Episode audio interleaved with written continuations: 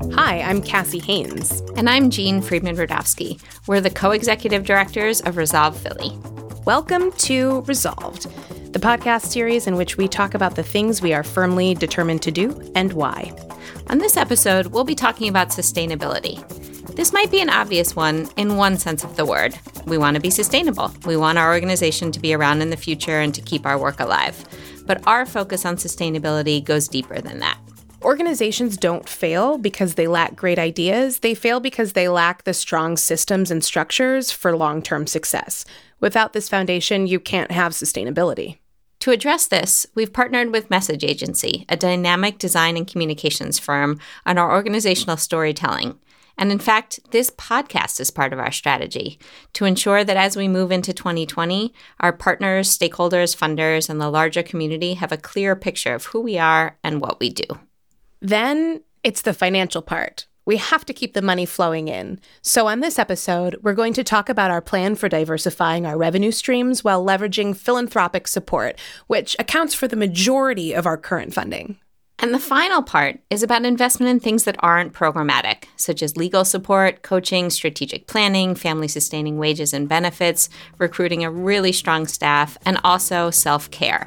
We'll wrap up with a brief conversation to share our thoughts and plans around these components of sustainability. So, with that, let's get into it. I sat down with Aubrey Nagle at our office. She's the editor of Reframe, our newest initiative. I asked her to tell us where this started and where we're taking it. So, Reframe began with a grant we received from the News Integrity Initiative to focus on creating some tools and resources to help journalists use more human centered language. I mean, this human centered language can range from ridding a newsroom from phrases like illegal immigrant or addict and junkie to working more gender neutral pronouns into their style guides. Um, so it includes a range of language changes and evolutions. And so over the past few months, we've spent doing some research and working with a design thinking firm to work with journalists to talk about what tools and resources would be most useful for them in implementing these changes. We really want to create tools that journalists will use every day to help them easily implement these changes. So, I want to talk a little bit more about the digital tools specifically because this episode is focused on sustainability. And part of our strategy around sustainability as an organization is actually this investment that we've made into Reframe because we've also identified it as a potential opportunity for generating revenue. And we see the digital tool as that opportunity. So I know that we are just at the stage where we're getting ready to sit down with a technologist and talk through some of the user tasks that we would envision this tool doing. But I'm hoping that you can ground us in where we're going in 2020 with respect to this particular component of Reframe there are two kind of sides of the digital tool coin. One being this community feedback component um, that is really, in our, my opinion, unique to this space. Or you might have other spell check tools and functions out there, but none that really take in feedback from your your newsroom's audience and gives that right back to reporters. So we're looking to build a community feedback tool that will have specific prompts and gather specific information about how headlines and word choice and framing impact their community members and how they feel about themselves and each other. Um, the other side being this language analysis tool, which you can think of as almost like a, um, a spell check, a Grammarly, something along those lines that will identify terms and phrases that might be apt for evolution or change or problematic in a journalist's work as they're writing um, and provide them not with just an alternative. And this is where we didn't want to hit creating just another style guide. It won't just provide, you know, this is the wrong word versus the right word, but we'll provide instead a list of resources where to learn more about that topic, uh, what a community member might feel about that topic if they've provided feedback specific to that uh, term or uh, what an advocacy group or organization has recommended as best practices. Um, so these are the two uh, tools we're looking to create, uh, the two sides of them. And over the next few months, we'll be looking forward to bootstrapping some of these components together and testing them in newsrooms with a pilot that will be launching in the spring of 2020 with hope that we can bring it to more newsrooms after that. Aubrey, can you tell us a little bit about how we're measuring the success of Reframe? What are the metrics that we're using? How are we determining if this project is successful or not? Yeah, absolutely. It's a complicated question of how to track impact over something like this, where we'll be working with uh, likely a nine month pilot period. And before and throughout that pilot, we'll be tracking the impact of our newsroom's efforts on their audiences and how their audiences feel about them. At the beginning of this work, we had pegged that really to the success to trust and whether that would increase, ideally, trust among the audiences of these newsrooms as they're committing to this work. Now, trust in itself is a complicated thing to measure, being that it could correspond to the likelihood that you would subscribe to an organization or that you would recommend it to a friend or that you would allow that news organization to tell your story. But so, how we plan to go about it is working with the community members and the panel that we set up to talk about really the efforts coming from the newsrooms and not necessarily the way that their words impact their larger community. That would require such a longitudinal study that on this more short term basis, um, we'll be looking at how the commitment and pledge to do this work impacts the thoughts of audience community members that aren't necessarily audiences of these newsrooms already those who are not paying attention because they have lost trust over this amount of time. So being able to gauge that trust would be a much longer endeavor but we'll be looking at this kind of negotiation and commitment and how that impacts newsrooms. You talked a bit about the importance of trust between and among communities and newsrooms, and I want to point out that that's a key part of a lot of the other work that we do as part of Resolve Philly. So if you're listening, I'd encourage you to check out our episode on transforming how communities engage with news and information, where we dig deeper into that issue of trust in communities. Aubrey, we're kicking off the pilot in the spring of 2020. Can you tell me what types of organizations are participating? So we're looking to have a pretty wide range of newsrooms involved in a probably a 4 to 6 newsroom cohort for this pilot, most of which will be partners of ours in Philly and perhaps outside of Philly as well. That will consist of uh, legacy newsrooms, and those in print, ideally in radio and TV as well. So we're looking to hit a wide range of medium, size, and um, general audience, as well as like an alternative weekly too. So, success for us for the Reframe pilot looks like our partners engaging with the system throughout the nine months that we plan on working with them. And then, ideally, at the end, licensing these products and using them full time in their newsrooms for their full staff. You know, depending on the size of the newsroom, we might just use a desk or two, but really branching that out for the full staffs. Thanks so much, Aubrey. We're so excited about this initiative and where it's heading in 2020. Thanks for having me. Now we're going to hear from Adam Landau, co CEO and Chief Investment Officer of Permit Capital Advisors. Adam's going to talk about impact investment, what it means, and why it's something that Resolve should explore. I think Resolve knows certainly what they are. I think they're still figuring out what they want to be. So I've been part of a group that's been working with them to help their business plan.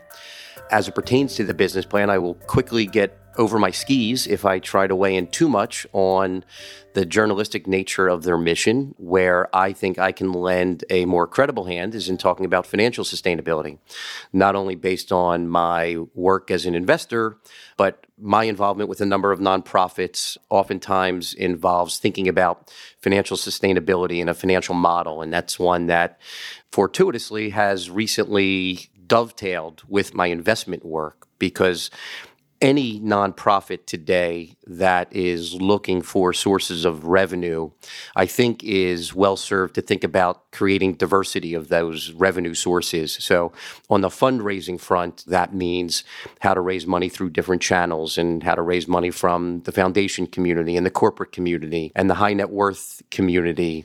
But I also think it means thinking creatively about other sources of capital that might be available to them. And one such source of capital is the realm of impact investing. And the way I describe impact investing to people, because ours is a business that loves acronyms. So some people call it SRI or socially responsible investing, and some people call it ESG or environmental, societal, and governance investing. I think of it as really aligned investing. So mission aligned or values aligned. And what I mean by that is deploying capital in something where you expect some degree of return, but where there is also going to be a social good. So when I talked to Cassie and Jean and they told me about this technology that they're developing to help really democratize the delivery of journalism from newsrooms into the community where perhaps there's a gap right now in how that news is delivered. That sounded to me like something that would not only create benefit for a particular organization, but in some ways develop a paradigm.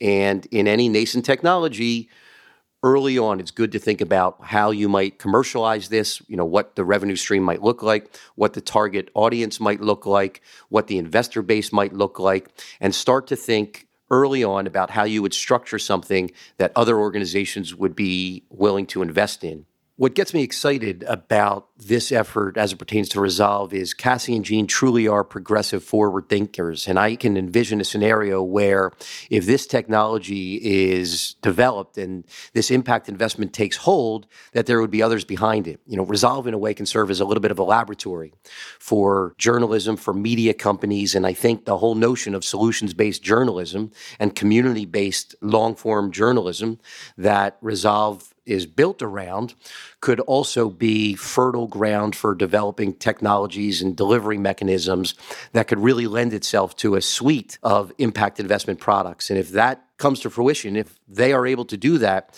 not only will they be doing a great service to their nonprofit and to the industry that they're serving, but to the nonprofit foundation allocator community as a whole, which is looking to make more of these investments.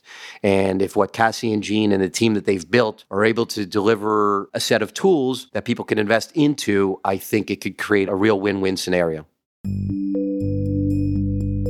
That was Adam Landau, co CEO and Chief Investment Officer of Permit Capital Advisors.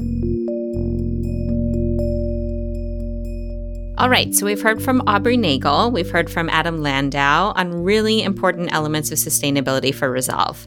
But at the beginning of this episode, we mentioned a few other things that have been and will continue to be really crucial to our growth as a sustainable organization.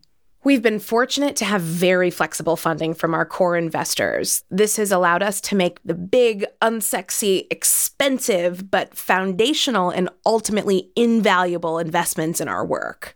Our ability to underwrite relationships with your part time controller and our legal team at Cheshire Law Group, in addition to competitive salaries and benefits packages, absolutely sets us up for sustainability. Taking care of ourselves is also part of this. We and our staff can't do great work if we're overworked, overtired, or overstressed. That's right. And as co executive directors and also friends, mm-hmm. we really work hard to hold each other accountable around goals of self care. And actually, Jean's on maternity leave right now as we're recording this podcast. And I think one of the ways in which we are actually in real time demonstrating how sustainable our organization already is is by the fact that you're out on a fully paid maternity leave for 3 months. And as an organization that is less than a year old, I think that that is a huge mark of sustainability. That's right. Less than a year old. I'm taking three months off, and things are moving along as smoothly as if I was there, um, which I think is pretty remarkable for such a young organization, and particularly for an organization where, you know, a year ago it was just me and you. And it's not just for folks who are pregnant. We have unlimited paid time off. Cassie, you're going to take some time off next year after I come back. And it's really important to us that we're sort of fostering an environment where people feel like they can take care of themselves and their families. And it's not just about always getting the work done as soon as possible. That's right. I think there's a real danger in the startup culture when you're committed to the work, when you're excited about the work, when it's what you've been really itching to do. It can feel really difficult to place boundaries on something when you love it so much. And I think we work really hard with our team to ensure that people are taking the time that they need.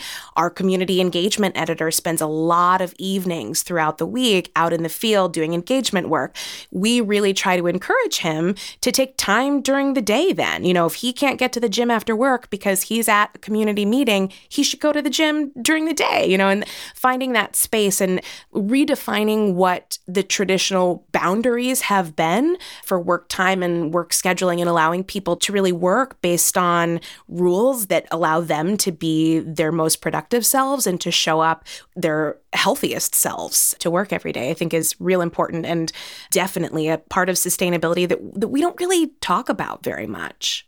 It's true, we don't. And I'd also like to add sometimes I schedule Cassie's vacations for her. I put them in the calendar and then I invite her to her days off. It's true. She she often She's not does very good sometimes at scheduling those days off herself. And so that's one of the ways that we keep each other in check, not just in terms of getting work done and deadlines, but also in terms of taking care of ourselves. To find out more about Resolve or to keep up with what we're doing, you can find us at resolvephilly.org or on Twitter at resolvephilly. And as always, we want to thank the folks who enable our work to happen on a daily basis, our fantastic funders. They are the Knight Lenfest Local News Transformation Fund, Independence Public Media, Solutions Journalism Network, Wyncote Foundation, News Integrity Initiative, the Kahneman Treisman Center for Behavioral Science and Public Policy at Princeton University, and the Philadelphia Foundation. And a huge thanks to our production team, Stephanie Marudas at Kouvenda Media and Brad Linder. Thank you. Thanks so much.